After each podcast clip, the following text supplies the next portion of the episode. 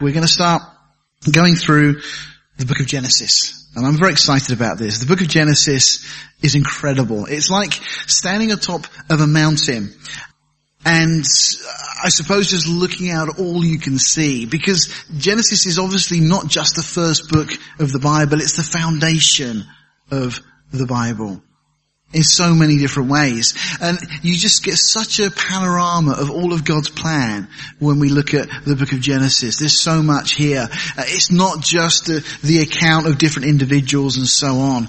It really is the introduction to everything in God's Word.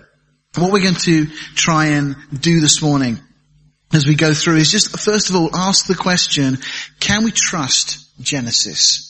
You know, in, in the world in which we live today, is this a book that we can read and actually give it some sort of credibility? So, we're going to come back to that in just a moment. We're going to then move on and have an introduction to the Bible, because of course Genesis is exactly that.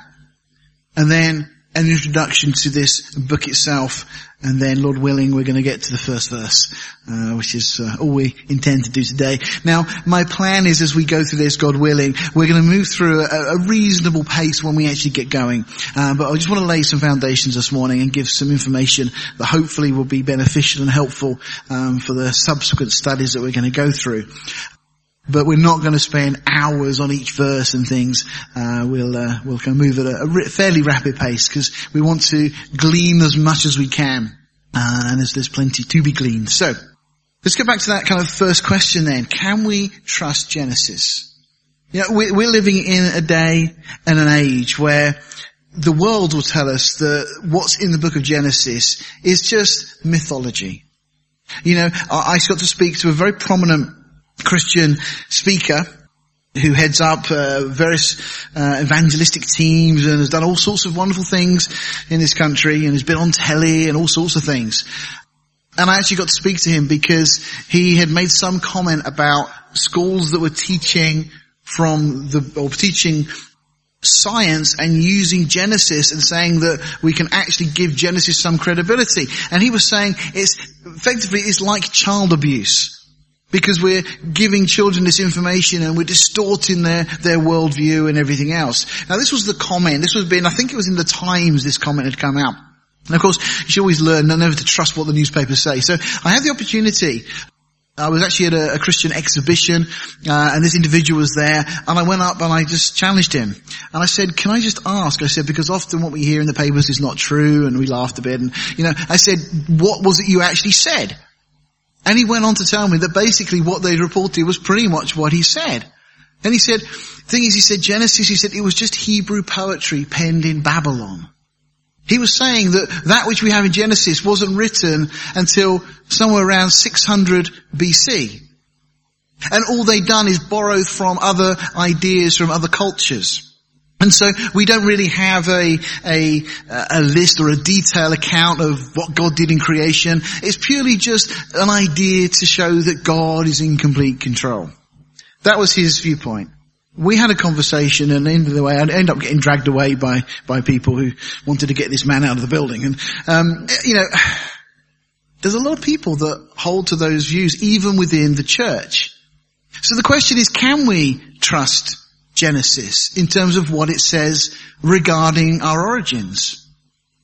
Well, let me ask you this. What are your options? Think about it. What choices do you actually have? If you really boil it down, you've only got two basic worldviews.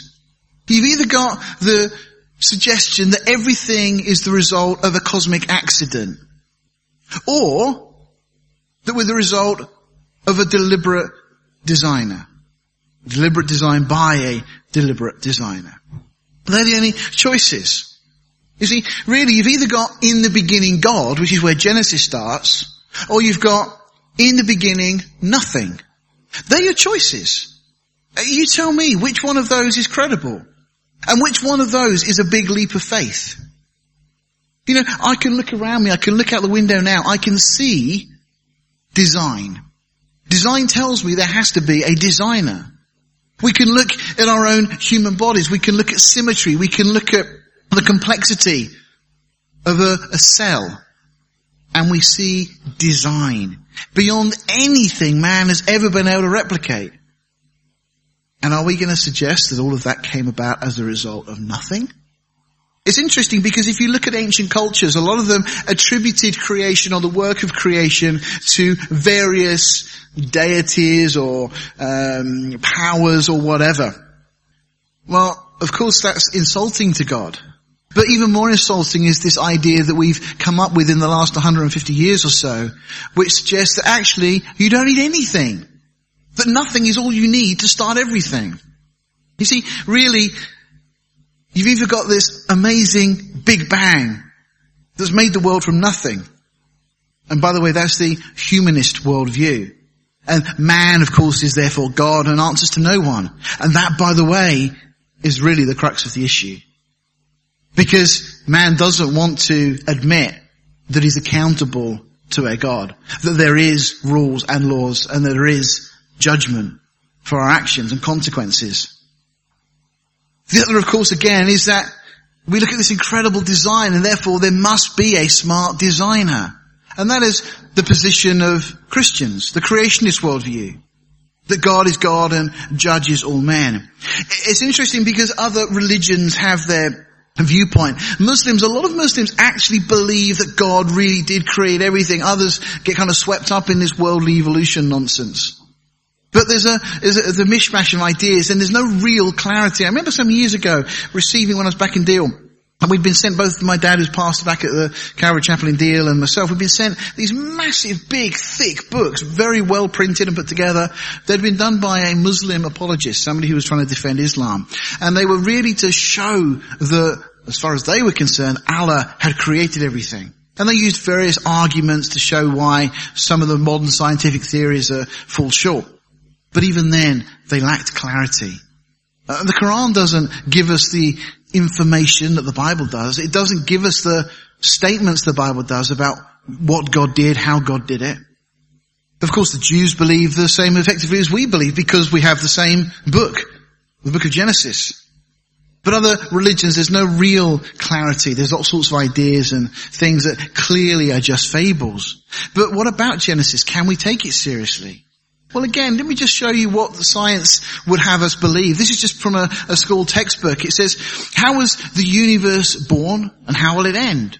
Most astronomers believe that about 18 to 20 billion years ago, all the matter in the universe was concentrated into one very dense, very hot region that may have been much smaller than appeared in American books, a, a, a full stop on this page. And for some unknown reason, this region exploded. This explosion is called the Big Bang. See, this is put forth as science. It's not science. It's belief. We'll come back to that in a moment. And the idea is that this Big Bang then has sent matter out all around the universe and We've ended up with galaxies and then stars and as stars have cooled, bits have been flung off them and we have things like the earth and the moon and the planets in our solar system and so on, which apparently have come off the sun, so many would suggest Lots of uh, credible science to show that that's actually impossible. Another quote, this is from Scientific American. No comment on that in itself, but um, the observable universe could have evolved from an infinitesimal region. It's then tempting to go one step further and speculate that the entire universe evolved from literally nothing. I mean, that's the viewpoint that many scientists today still hold. That everything has come about from nothing. And of course, if you give it billions of years, suddenly somehow that becomes credible. But even a child knows that if you have nothing, you can leave it as long as you want. All you will end up with is nothing. This um, writer, very highly qualified, uh, it says this, uh, if the universe is expanding, then it must have once been much smaller. Now, you need to be at least that intelligent to write these books. Uh, if you could run the life of the universe in reverse like a film, you would see the universe contracting until it disappeared in a flash of light, leaving nothing. And then he says, in the realm of the universe, nothing really means nothing. We have to applaud this individual. Not only matter and energy would disappear, but also space and time. However, physicists theorize that from this state of nothingness, the universe began in a gigantic explosion. And it goes on again just talking about the Big Bang Theory. I mean, this is incredible because this is what people believe. And they look at us and they look at the Bible, they look at Genesis and they say, how can you believe that? And yet this is more akin with a fairy story, fairy story than, than anything. Just a couple of uh, facts that probably you need to be aware of. Firstly, there is no universally accepted Big Bang theory. So when people talk about the Big Bang, if they ask, or if you get the opportunity to ask the question, ask them which particular theory are you referring to? And they probably won't be able to answer that question. You know, there are various hypotheses. Now, by the way, that word is a lovely word, isn't it? Hypothesis. Um, it just means guesses. But when we say a hypothesis, it sounds so much better than, well, we don't really know, it's just a guess. So we wrap it up in like fancy words and we call it a hypothesis and now apparently it has some sort of credibility. The Big Bang Theory is not and cannot be science for a very simple reason. Science demands observation using one or more of our five senses. So taste, touch, sight, smell and hearing. And it's got to be repeatable. You can't repeat the Big Bang. You know, there's all sorts of experiments that are done and we get all sorts of things and particularly on the BBC every couple of weeks there's another snippet proving evolution. This time they've proven it. Yeah, well, what about last time? I thought you said that was proven last time. No, apparently not. You see, the Big Bang Theory is just a belief system about our origins, and therefore it is by definition a religion in itself. It's a belief. It's a belief about how we came to be, with no actual evidence to support it or underlie it. Richard Dawkins, I'm sure a name you're familiar with. He's sometimes referred to as the high priest of evolution. Of course, he champions the atheist agenda. He was being interviewed on Radio 2 some years ago, and he made these statements, and I wrote them down at the time because I thought this is great. He said, religion demands belief in the supernatural. This was his reasons for dismissing religion. I thought, that's brilliant, Richard. Because nothing exploding and becoming everything, I think you'll agree with me, is not a natural event. Therefore, the Big Bang, evolution, all these things have to be supernatural, therefore he's defining his own beliefs as religion. He went on and said, religion requires belief in things that cannot be verified by science. Well, once again, Mr. Dawkins, the whole idea of spontaneous generation of life, the formation of DNA, transitional forms, galaxies, stars, all of those things can't be verified by science. Well, the formation of those things. He went on and said, time, the time has come for people of reason to say enough is enough. He says religious faith discourages independent thought. It's divisive and it's dangerous. Well, hear, here. Because that's exactly what these theories are. Things like the Big Bang, evolution. They discourage independent thought. They don't allow you to look at any other view or any other position. Some of you are aware that a few years ago I got into an email debate with Michael Gove, who was then the education secretary, as they were about to propose teaching of, what they proposed, and they're about to bring in the teaching of evolution to primary school children. And I asked them what the basis was. They were talking about they wanted this high quality science. I said, great, I'm all for that. But what science are you going to present? I said, can you give me one fact to support evolution? And they couldn't. They basically came back and they said, oh, you know, pretty much their minds were made up. Don't confuse us with facts, which is, which is what we're going to do. And they, they, they, the argument, the only argument they really gave was that, well, this is what the majority of scientists believe. Well, is that surprising when we have an education system when all that's taught is Big Bang and evolution and so on? You know, if we got rid of all other political parties, the Conservative Party could quite legitimately claim that everybody was conservative. So, you know, the suggestion that, well, everybody believes in evolution is no surprise when that's the only thing that's presented. You know, but to, he went on to talk about biology and saying, you know, evolution is central to the study of biology. No, it's not. No more than belief in aliens is central to the study of cosmology or belief in Atlantis is central to the study of oceanography. You don't have to believe in evolution to be a biologist. In fact, most biologists I know don't believe in evolution because of the evidence. One quote from Wikipedia, and it's not necessarily the best source of information, but it's interesting because it does often present a picture of where people are, or the majority of people. It just said, in astrophysics, the questions of galaxy formation and evolution are, and it went on to list, how from a homogeneous universe did we obtain the very inhomogeneous one we live in? what the, they're saying there is how from a, a universe that should be fairly even, and fairly simple in, in complexity? Have we ended up with this incredibly complex and diverse universe? How did galaxies form, they ask, and how did galaxies change over time? And just, these are just some of the questions they wrestle with. I'll just, just throw a few things out here. If the Big Bang were true, matter would be evenly distributed. But it's not. When you look out in space, it's lumpy. There's clusters of stars and great voids and so on. There are many, many issues and problems with the so-called Big Bang theory. Theories. Another quote said this. Speaking of galaxy formation, I love this. This again from, from Wikipedia. There's a scientist that had made these comments.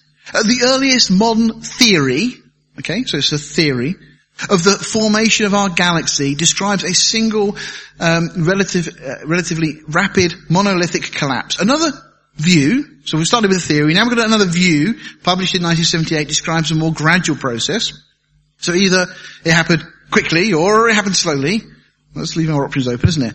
An even more recent idea is that significant portions of the stellar halo could be stellar debris from destroyed dwarf galaxies and globular clusters. Lots of great words there, but what does it mean? Giant elliptical galaxies are probably formed by, and it goes on. Do you see a problem there? We've got a theory, we've got views, we've got ideas, we've got probablys. This is put forward as science.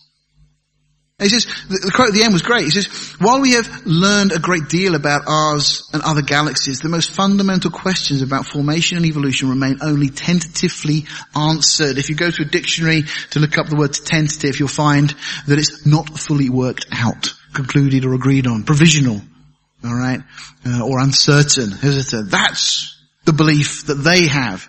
And people would then look at us and say, oh, you can't take Genesis seriously. Well, look, until they come up with something a little better than what they've got, I'm going to stick with Genesis. This was good as well. Star formation. They don't know how stars form. They've got various ideas, but according to current theories, again, of star formation, and it goes on to talk about stuff. I'm not going to read all this to bore you, but uh, the youngest and brightest stars we now see in the Orion Nebula are thought to be less than 300,000 years old, and the brightest may be. I mean, everything is guesswork. We're told that our sun apparently is losing 4 billion kilograms of mass a second. Not that that's a problem to us at the moment. There's plenty there to go round. But then we're told that the sun has been in its current form for about 4.5 billion years and will continue to be one for another 4.5 billion years. Of course, no explanation is given as to how the sun got there. What formed the sun? How did it get there in the first place? How did it get to be the right distance from the earth to support life on earth? And all these factors.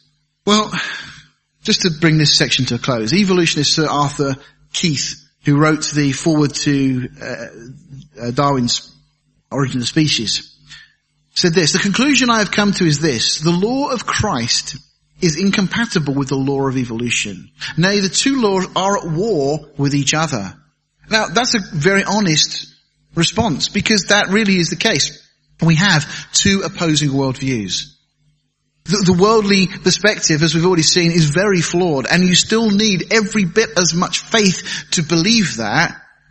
You just have to believe it all that it could have happened without a God, without intelligence. But you still need faith. And it's interesting because you will find, sadly, Christians who will believe and go along with the idea that God has used the Big Bang and evolution as his mechanism of bringing life and bringing the world into being. And we'll go through as we go through our study and we'll see clearly that's not the case. Just want to highlight this, that the Bible and evolution are very, very different. They're opposites. it With, according to the account in creation, death came only after Adam sinned. But in evolution, death came before man was even created or in being. Uh, according to the biblical account, the earth was created before the sun, but according to the evolution, the Big Bang theory and so on, the sun existed before the earth. According to the Bible, birds were created before land animals. Evolution would have us believe that land animals were first and then they evolved into birds. Effectively, the Bible says it was the chicken before the egg. Evolution says really it was the egg before the chicken. The Bible account says that there was light before the stars. Evolution would have us believe stars obviously before the light. Bible tells us that the earth was made under the waters. Evolution tells us that earth was originally this hot molten rock that then rain pouring on the oceans over millions of years gradually cooled the earth. So many scientific problems from that from a geological perspective. And I could spend hours going into some of these things. I'm going to spare you the details, but happy to talk if you want. In the Bible, and I think this is one of the biggest things to me, that we're told everything produces after its kind. Well, uh, evolution tells us there's transitional forms. I was in a debate with an individual recently, and they were again championing, championing the, the evolutionary view, and there's some other people around. And so I thought, right, here's my opportunity. So I delved into the conversation. I said, look, I can prove to you in 30 seconds evolution's nonsense. And they just looked at me. I said, would you allow me to? And they said, okay. I said, alright, we, we could try this this morning, couldn't we? Make sure you're awake. If I were to plant an apple seed in the ground, what would I get if it grew? Anybody? Apple tree. Very good. If I were to take the hard century bit of the peach and put that in the ground, what would I get? Yeah, very good. What about, uh, for, what would I expect to get from a tomato plant? Tomatoes? You're very good at this. What would I expect to find on an orange tree? Okay. What would I expect a pregnant sheep to produce? A lamb. Oh, we could go on, oh, you get an idea. You see, the Bible says everything produces after its kind. And every one of you got the right answers. You, you, they were the right answers. You're, you're good. But you see, Darwin says that things produce something other than what they were. Well, the problem is, where does the information come from for that to happen? There is no additional information. You need intelligence to add information. So, this conversation, very quickly, this individual was left going, um, so game over. I said, you cannot give me a single incident where something has produced something other than itself. And the Bible says everything produces after its kind, which you have just confirmed is what we see. Darwin says things produce other than their kind, and there's no evidence. Sorry, evolution's over. It's as simple as that. The Bible speaks about everything being formed complete, fully formed. Whereas evolution speaks of things gradually needing to develop as if God couldn't get it right in the first instance. The Bible speaks of things gradually decaying from the time of the fall. Evolution speaks about a gradual improvement, of course, and then we get to the pinnacle, which is supposed to be mankind. The Bible says that man is made in God's image. Effectively, evolution would teach that God has been made in man's image. See, these two are absolutely diametrically opposed. You cannot be a Christian and seriously hold on to an evolutionary position. I'm not saying you can't be a Christian and believe in evolution, but if you look at it, it is totally inconsistent with what the Bible says. You have to choose one side or the other. So what's the conclusion? And this is just the conclusion for the first section, so don't get excited, we're not finished yet. Both creation and evolution are belief systems about our origins. And don't let any evolutionist try and fob you off with some nonsense about facts because they do not have any facts. The government of this country couldn't provide a single fact to me when asked. And they have a whole team of scientists at their disposal. And so the debate is really between the science of one religion, if I may put it that way, versus the science of the other religions. So it's looking at the things that we can observe and then approaching it from a scientific perspective to draw conclusions. But of course Christianity isn't really a religion. Christianity is a relationship. As we were looking yesterday in our class on apologetics, the whole of our faith is based upon one historical event. That is the resurrection of Jesus Christ. Everything is dependent upon that one historical event being a real, literal historical event. What we have is a relationship with a living Savior. It's not just a religion. And by the way, when we actually look at the science, the creation model of this world, this worldview that says that there is a God that's created us wins hands down. Okay, I want to just quickly just take you through an introduction to the Bible because I'm indebted to Dr. Chuck Missler for his comments and he makes this, this statement. He says, we have in our possession an integrated message system. My understanding is that most believers, most Christians do not know what the Bible is. And, and, they, they, they see it as a book that contains God's words and they trust it and they, they read bits and there's bits they don't understand and they maybe don't think it's so relevant and some believers think, well, the Old Testament, that's done and dusted, we don't need that now, so we're kind of New Testament Christians, that idea gets put forward and, and so on. But the Bible is so much more. The Bible is an integrated message. Every part intertwines and interlocks with every other part. You see, we've got 66 separate books penned by around about 40 different authors written over roughly a couple of thousand years. And Chuck Missler makes this point, which provably has its origin from outside our time domain. What do we mean by that? Well, quite simply, because in this book, in the account of, in Genesis and various other passages we'll be looking at going through the early chapters, we see God's plan. The things that are dealt with at the end of the book, we find spoken of in the beginning. Even though we have this time lag between when they were actually penned. Everything intertwines and the, the end can be seen all through and the beginning can be seen all through. Everything interlocks. We've got a whole variety of different authors approximately looking at the the books of the Bible there, roughly in, in kind of chronological order, roughly. But you know, we've got politicians, prime ministers, kings, shepherds, fishermen, all sorts of different people from all sorts of different backgrounds, physicians. And yet they write totally harmoniously and in complete agreement with everybody else that has got their name on a book in the Bible. It really is just quite breathtaking as you look at the, the detail and the design that we have there. I think it was Augustine that said that in the New Testament is the Old Testament concealed. And the Old Testament is in the New Testament revealed. Uh, that's a very good and quite simple quote, but it's true.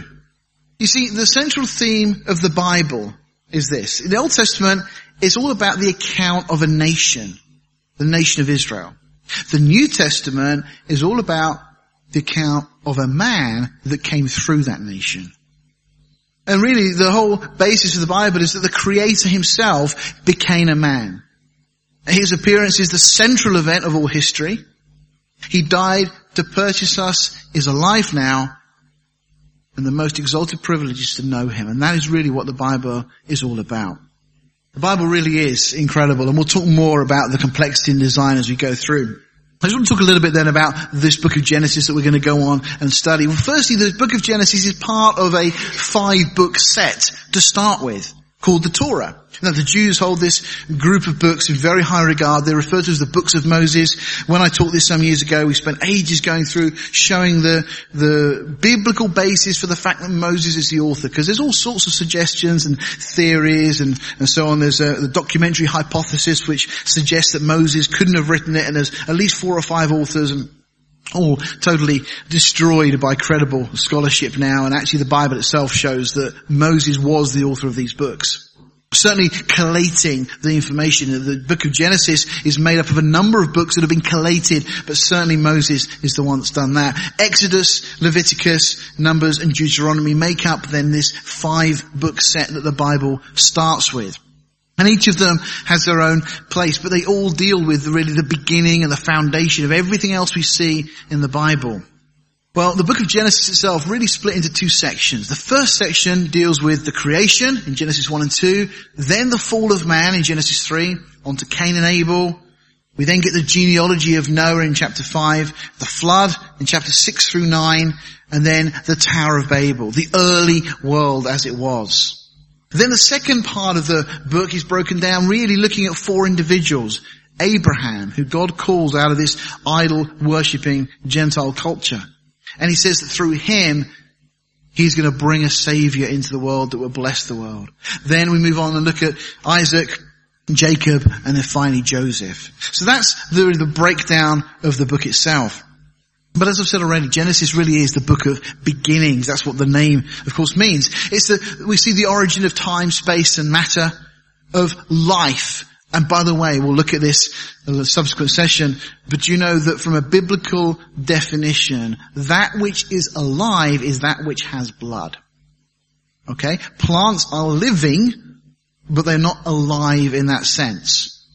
That which is alive is that which has blood.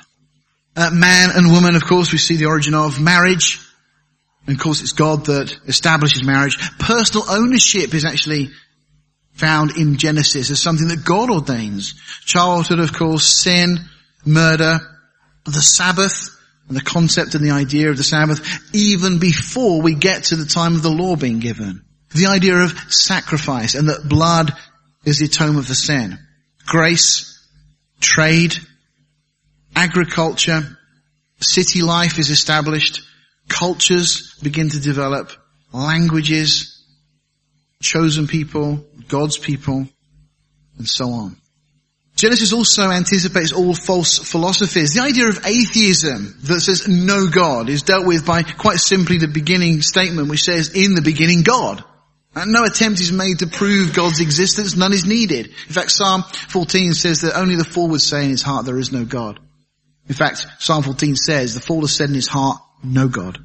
Not there is no, that's, that's been put in just for readability by the translators, which is fine, but really what it's saying is, the fool has said, I don't want to acknowledge God.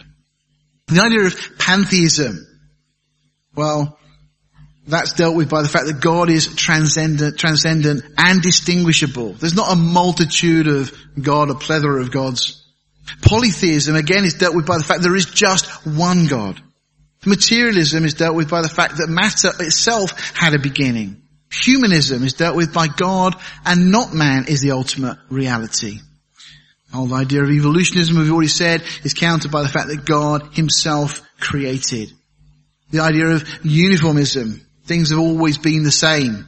Well, God intervenes and continually intervenes in the affairs of man.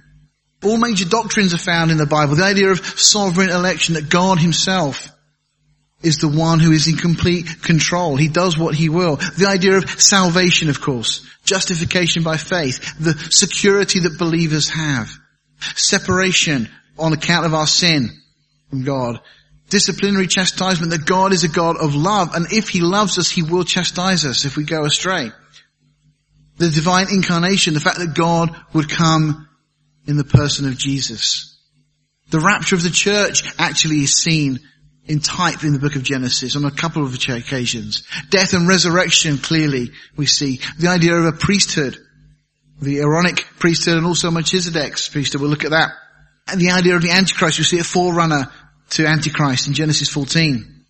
The Palestinian covenant that is so much debated on the news today. All of these ideas are seen in the book of Genesis. Now, a little while ago we went through looking at Revelation and I want to just show you that the two ends, as it were, of the Bible and see the, the incredible design that we see here. Firstly, in Genesis, earth is created. In Revelation, earth passes away. In Genesis, the sun is given to govern the day, but in Revelation, there's no need of the sun. In Genesis, darkness is called night. In Revelation, there will be no night there. In Genesis, the waters call seas. In Revelation, there will be no more sea.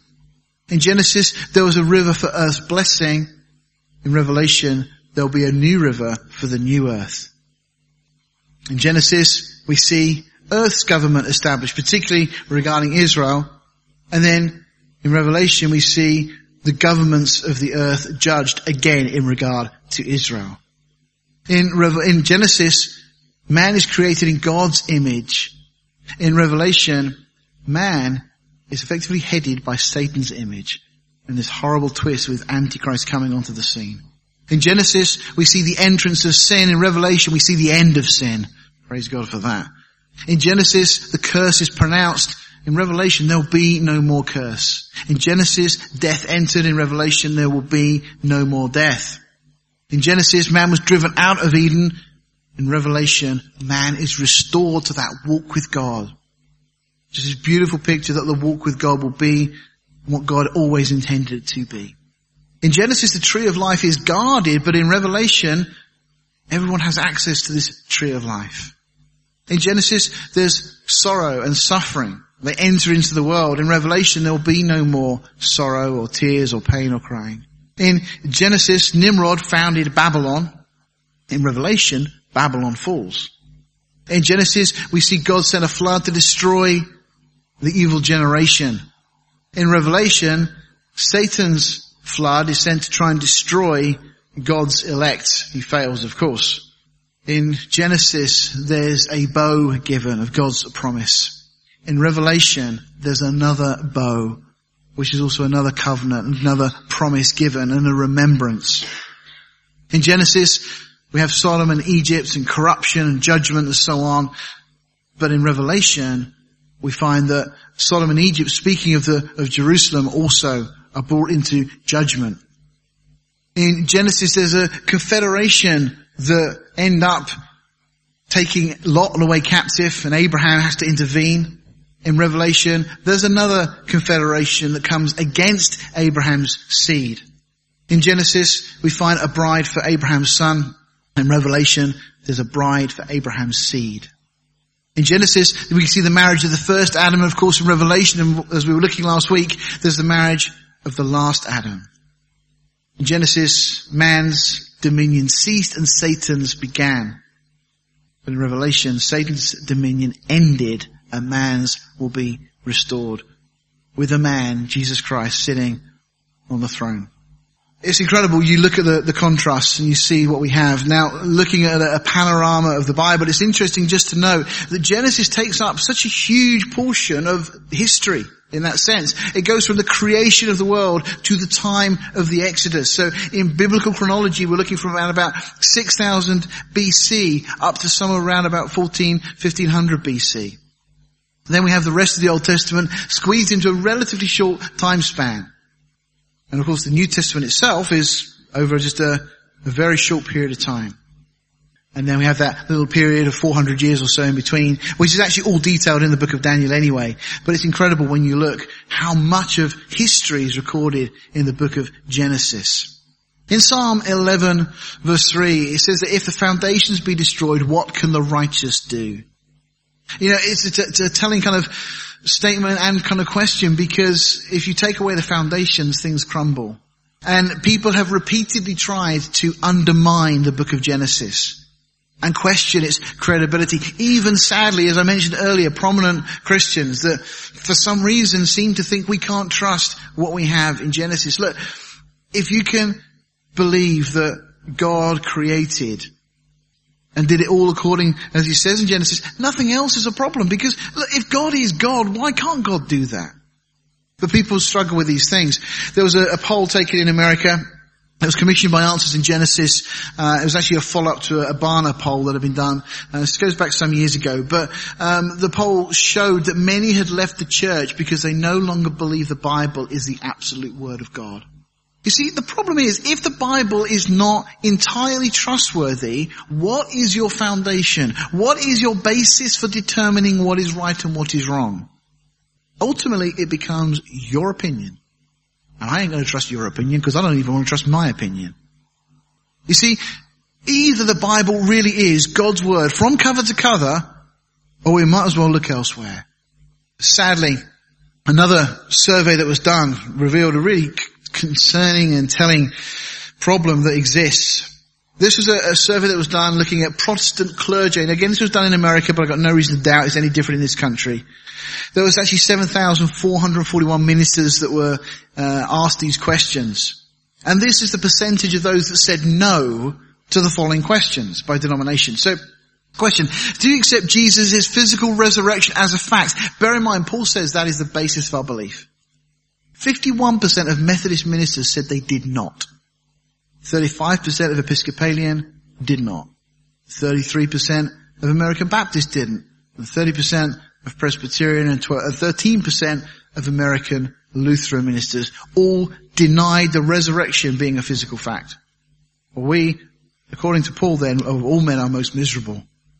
If the resurrection didn't take place, we really can just pack up and go home. That is the foundation, the basis, and the evidence is overwhelming, by the way. Another question was asked, do you believe in the virgin birth of Jesus? A kind of important question. Well, you can see 60%, 49%, 44, 34 and 19 all said no in those various denominations. Didn't believe that the virgin birth was a real event. And then the big question, do you believe the scriptures are the inerrant work of God in faith, history and secular matters? Sadly, 95% of Episcopalian ministers said they didn't believe it was. Well, what are they doing? What do they teach? What basis do they have for standing up every Sunday morning and teaching congregations? How do they know what is right and what is wrong? Who decides? You see, it's either all right, it's either all God's word, or we, we just give up. 87% of Methodist ministers. And by the way, I would expect, this was some years ago, I'd expect these figures are possibly even higher now. 82% of Presbyterian and 70% of, 77% American Lutheran and 67% of American Baptists all denied that the Bible was the inerrant word of God. That's so sad. And you know, a lot of that becomes it's kind of the evolution problem again because people believe in evolution because they were taught in evolution so they teach evolution to the next generation You believe in evolution because they were taught evolution. Do you see where we're going? Uh, there's the same thing where people are told, well we can't trust the Bible and they were taught it so in, in Bible cemetery, sorry, seminaries, I get those two mixed up, uh, although there's not a lot of difference. Um, and, and people end up doubting what the Bible says because they've been told they should doubt what the Bible says. So they then pass on to other people that we can doubt what the Bible, and people never actually go, well what does the Bible say? Let's take a look, shall we? And when we look at the Bible, it is beautiful. It's incredible. And as we will see as we go on this journey through Genesis, it is breathtaking. And we see God's fingerprints and God's design. This is not the product of man's intelligence.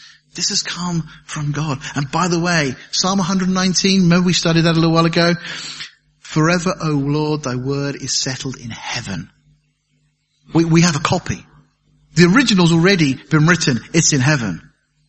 So let's just, just tie off now. Just have a very quick look at some observational comments we can make at the very first verse of the Bible itself. In the beginning, God created the heaven and the earth. What a, a, bold statement. First of all, we've got the origin of time there. The beginning. God says there was a beginning. And also space, because heaven. And then matter, the earth. You see, you couldn't create matter without creating space and time. You need all of these things to exist at once. And the opening sentence of the Bible, from a scientific perspective, is absolutely right. We have, our reality comprises of time, space, and matter. And by the way, that makes up, of course, our universe. Universe is made of two words. Uni meaning single and verse meaning a spoken sentence. Universe means a single spoken sentence. May I suggest that single spoken, sentence is in the beginning, God created the heaven and the earth. It's a good place to start. Again, the beginning. It was one of the greatest discoveries of the, the 20th century. The, the cosmologists and scientists alike, they realized that the universe really did have a beginning. It hasn't been there forever. I'm not going to go through all the science stuff, but we've got the first law of thermodynamics that says that matter cannot be created or destroyed. Now that does pose a problem to atheists, to the secularists, people that reject the Bible. How do we get matter? But the second law basically says that everything tends towards disorder. Things are winding down. Ladies, you may have had that bad hair day experience. Things don't start at the end of, or end of the end of the day as they were at the start of the day. Gentlemen, you've maybe looked in your garage at some time and seen it's not as tidy as you left it for some reason. Things go from order to disorder. And the Bible is replete with verses on this subject. Of old thou hast laid the foundation of the earth, the heavens are the work of thy hands, they shall perish, but thou shalt endure. Yea, all of them shall wax old like a garment, as a vesture shalt thou change them, and they shall be changed. I've got many verses, I'm just gonna just jump on, because the Bible makes it very clear that the world is winding down. Things are getting worse. I just want to throw this in there because again the Bible says that there's a beginning. Scientists understand and even we can appreciate this. If you had a, a lump of coal and you put it into a bath, after a short while everything would be the same temperature. The added heat that the coal had would then be reduced and maybe the water would warm up slightly. Heat always flows from hot bodies to cold bodies. If the universe was therefore infinitely old, the temperature throughout the universe would be uniform, but it's not. So therefore, we know it's not infinitely old. And therefore it had a beginning. It's very simple. And it's also, by the way, destined for an ending. The universe cannot carry on forever, which is another thing the Bible makes very clear. Now, notice again, the Bible says in the beginning, God. Now this is just very simple as well, because if there was a time when there was no thing, because matter and energy, we have this issue with them, and, obviously matter, uh, sorry, energy is, is running down. The second law of thermodynamics.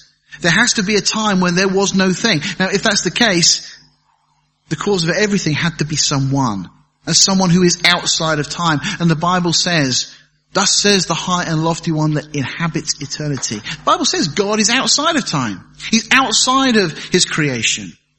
Okay, just to finish this morning, I just want to share this with you. And again, you start to see the fingerprints of God from the very first verse of the Bible. And by the way, there have been books written just about this verse and the complexity. The number of letters equals 28 in the, the Hebrew alphabet which is a multiple of seven, and there's all sorts of studies you can do going off down that road. But just for now, looking at the Hebrew, we've got the words there, Bereshit, which is in the beginning. Bara, created out of nothing. That's what God did.